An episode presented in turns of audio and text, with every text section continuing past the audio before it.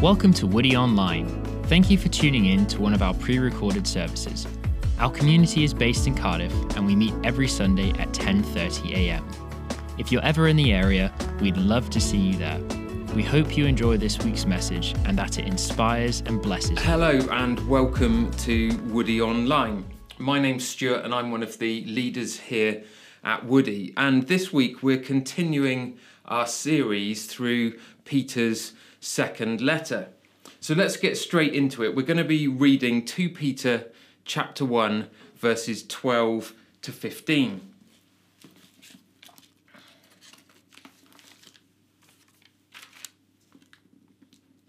So I will always remind you of these things. Even though you know them and are firmly established in the truth you now have. I think it is right to refresh your memory as long as I live in the tent of this body, because I know that I will soon put it aside, as our Lord Jesus Christ has made clear to me. And I will make every effort to see that after my departure, you will always be able to remember these things. Let's briefly pray before we unpack those words. Father, we thank you for your word. And we just pray that as we study them briefly now, that you would bring them to life for us, that you would breathe your life and your spirit into those words written so long ago, that they would be relevant to us today. In Jesus' name, Amen. The NIV Bible translators have been very kind to sermon writers in these three verses, with the three key words already starting with the same letter. Peter uses these three words to remind, refresh, and remember. He says he's going to remind you, the reader, of these things, to refresh your memory, that you will always be able to remember these things. So it doesn't take a rocket scientist to get the point that Peter is making here. He doesn't want them to forget. What is interesting is that right at the outset of this passage, he's aware that his readers know this stuff and are firmly established in the truth. So he's not teaching or telling them anything new.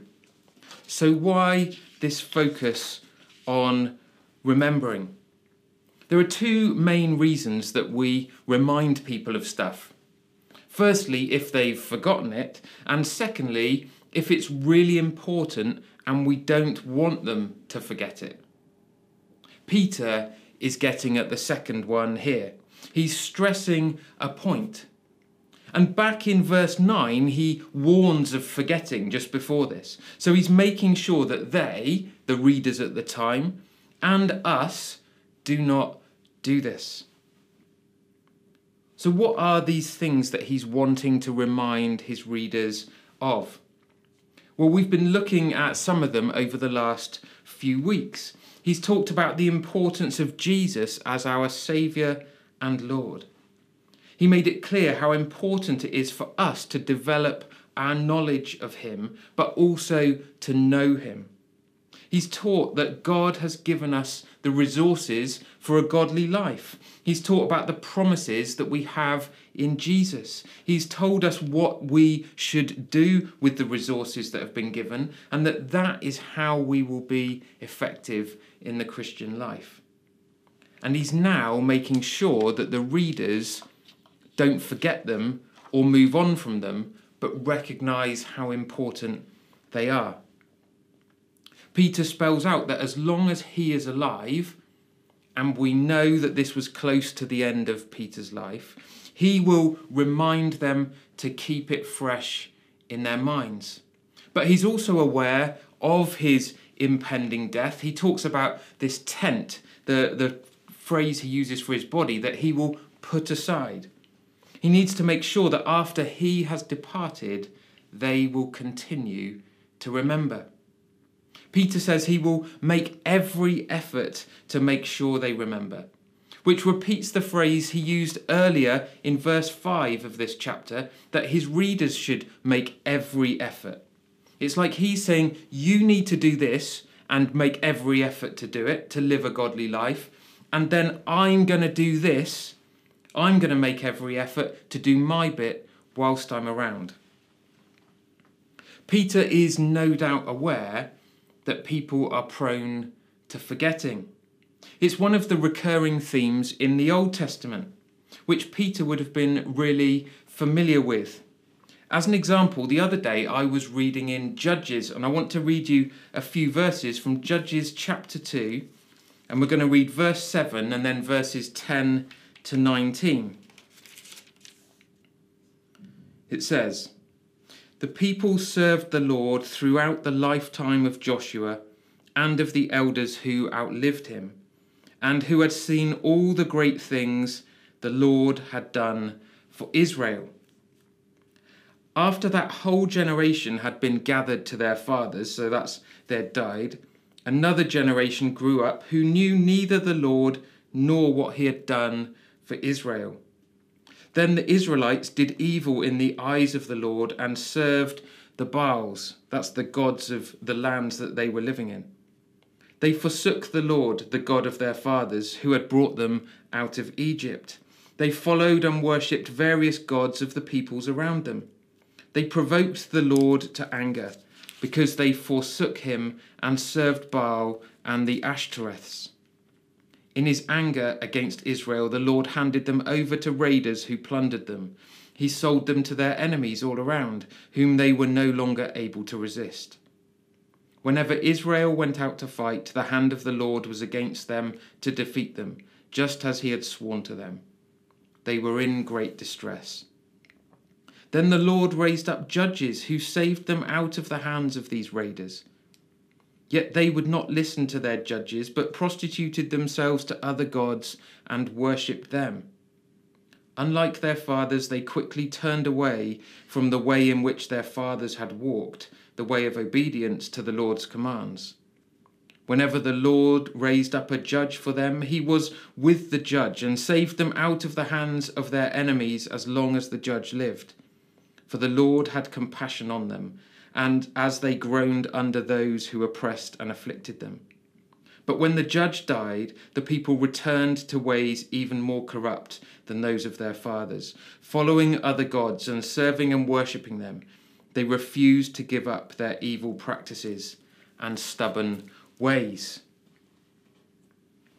There's this repeating pattern in that passage that following God doesn't seem to persist after the lifetime of the respective leader. People forget.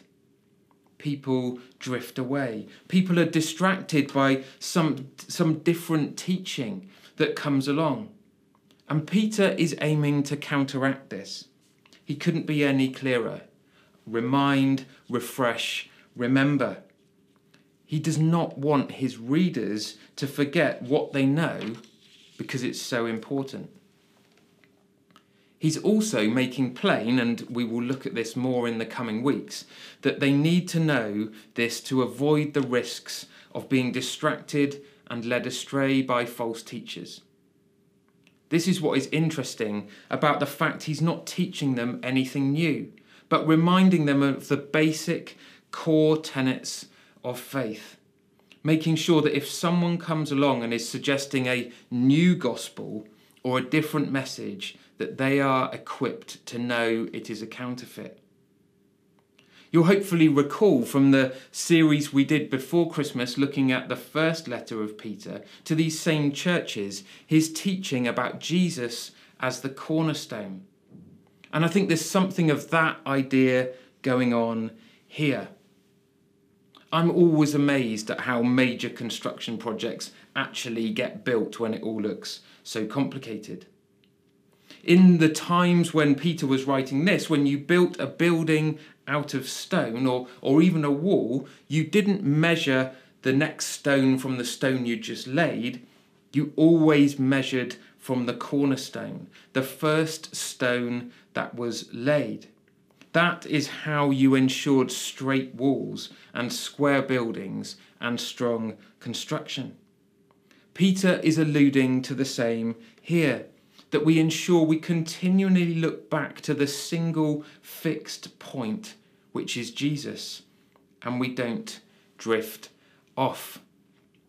It reminded me of this game. It's called Scrawl, and um, I don't know whether you've ever played it, but the basic idea is that you are given a blank card like this, and you are also given a clue card like this. You've got four clues that you can choose from. And your job is to choose one of these. So, just for example, exploding cuckoo clock. I'm not going to draw it, but you then draw it onto this white piece of card. You then take another blank card from the pack and you cover it over and clip it on top. And you then pass it to the person sitting to your left. Now they're allowed to look under and see your drawing, and then on this top piece of card, they write in words what they think you've drawn. Then they put another blank card on the top. The next person is passed the cards, and they can only look at the one card beneath, see those words, draw a picture to interpret that, and pass it on. And so that goes on around the room.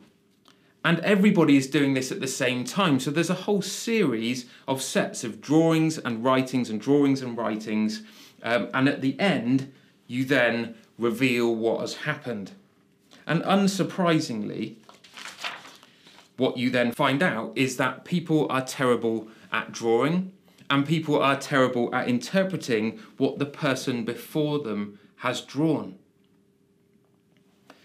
A lot gets lost in translation. You've probably played a similar game, maybe around a, a, campfire or in a youth group or something when you were younger, where you sit in a line and someone at the end of the line uh, whispers into the next person's ear, and that um, phrase gets passed along the line, whispered, whispered, until the person at the end shouts out what they believe uh, the first person said, and rarely is it anything like it. I'm sure Peter never played Scrawl or the Whispering game, but he's probably familiar with many of the ideas behind it. So you can see how Peter would be worried about his readers being led astray and wanting to ensure they held to the true teaching. Making sure they were going back to the cornerstone, to the source, to the basic tenets and foundations of the Christian faith and not being distracted by the next thing and not just on the brick before. So, what is the message for us today?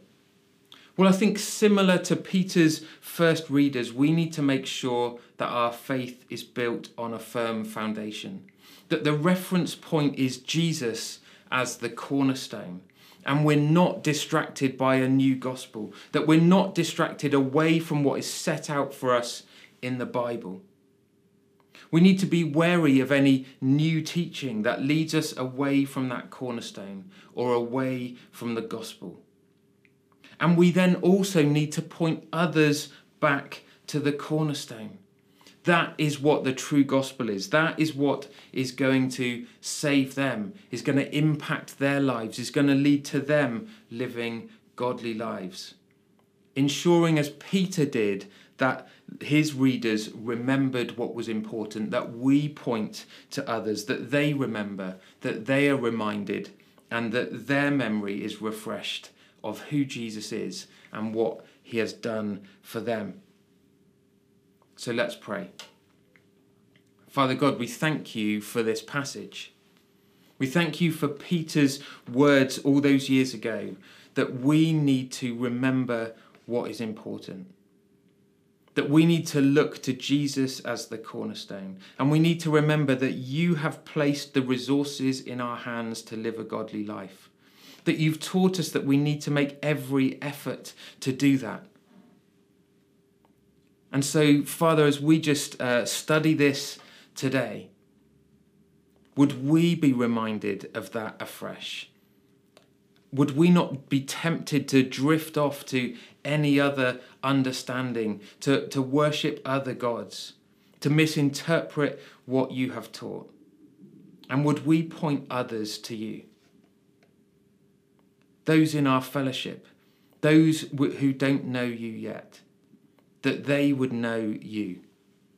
In Jesus' name, Amen. So, thank you for joining us this week on Woody Online.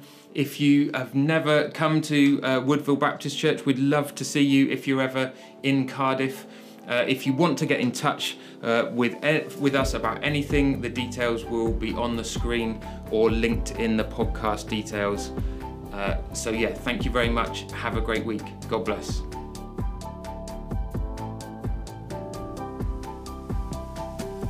Thanks for tuning in to Woody Online. We hope this week's message has inspired and blessed you. If you're ever in Cardiff, we'd love to see you at one of our Sunday services at 10:30 a.m.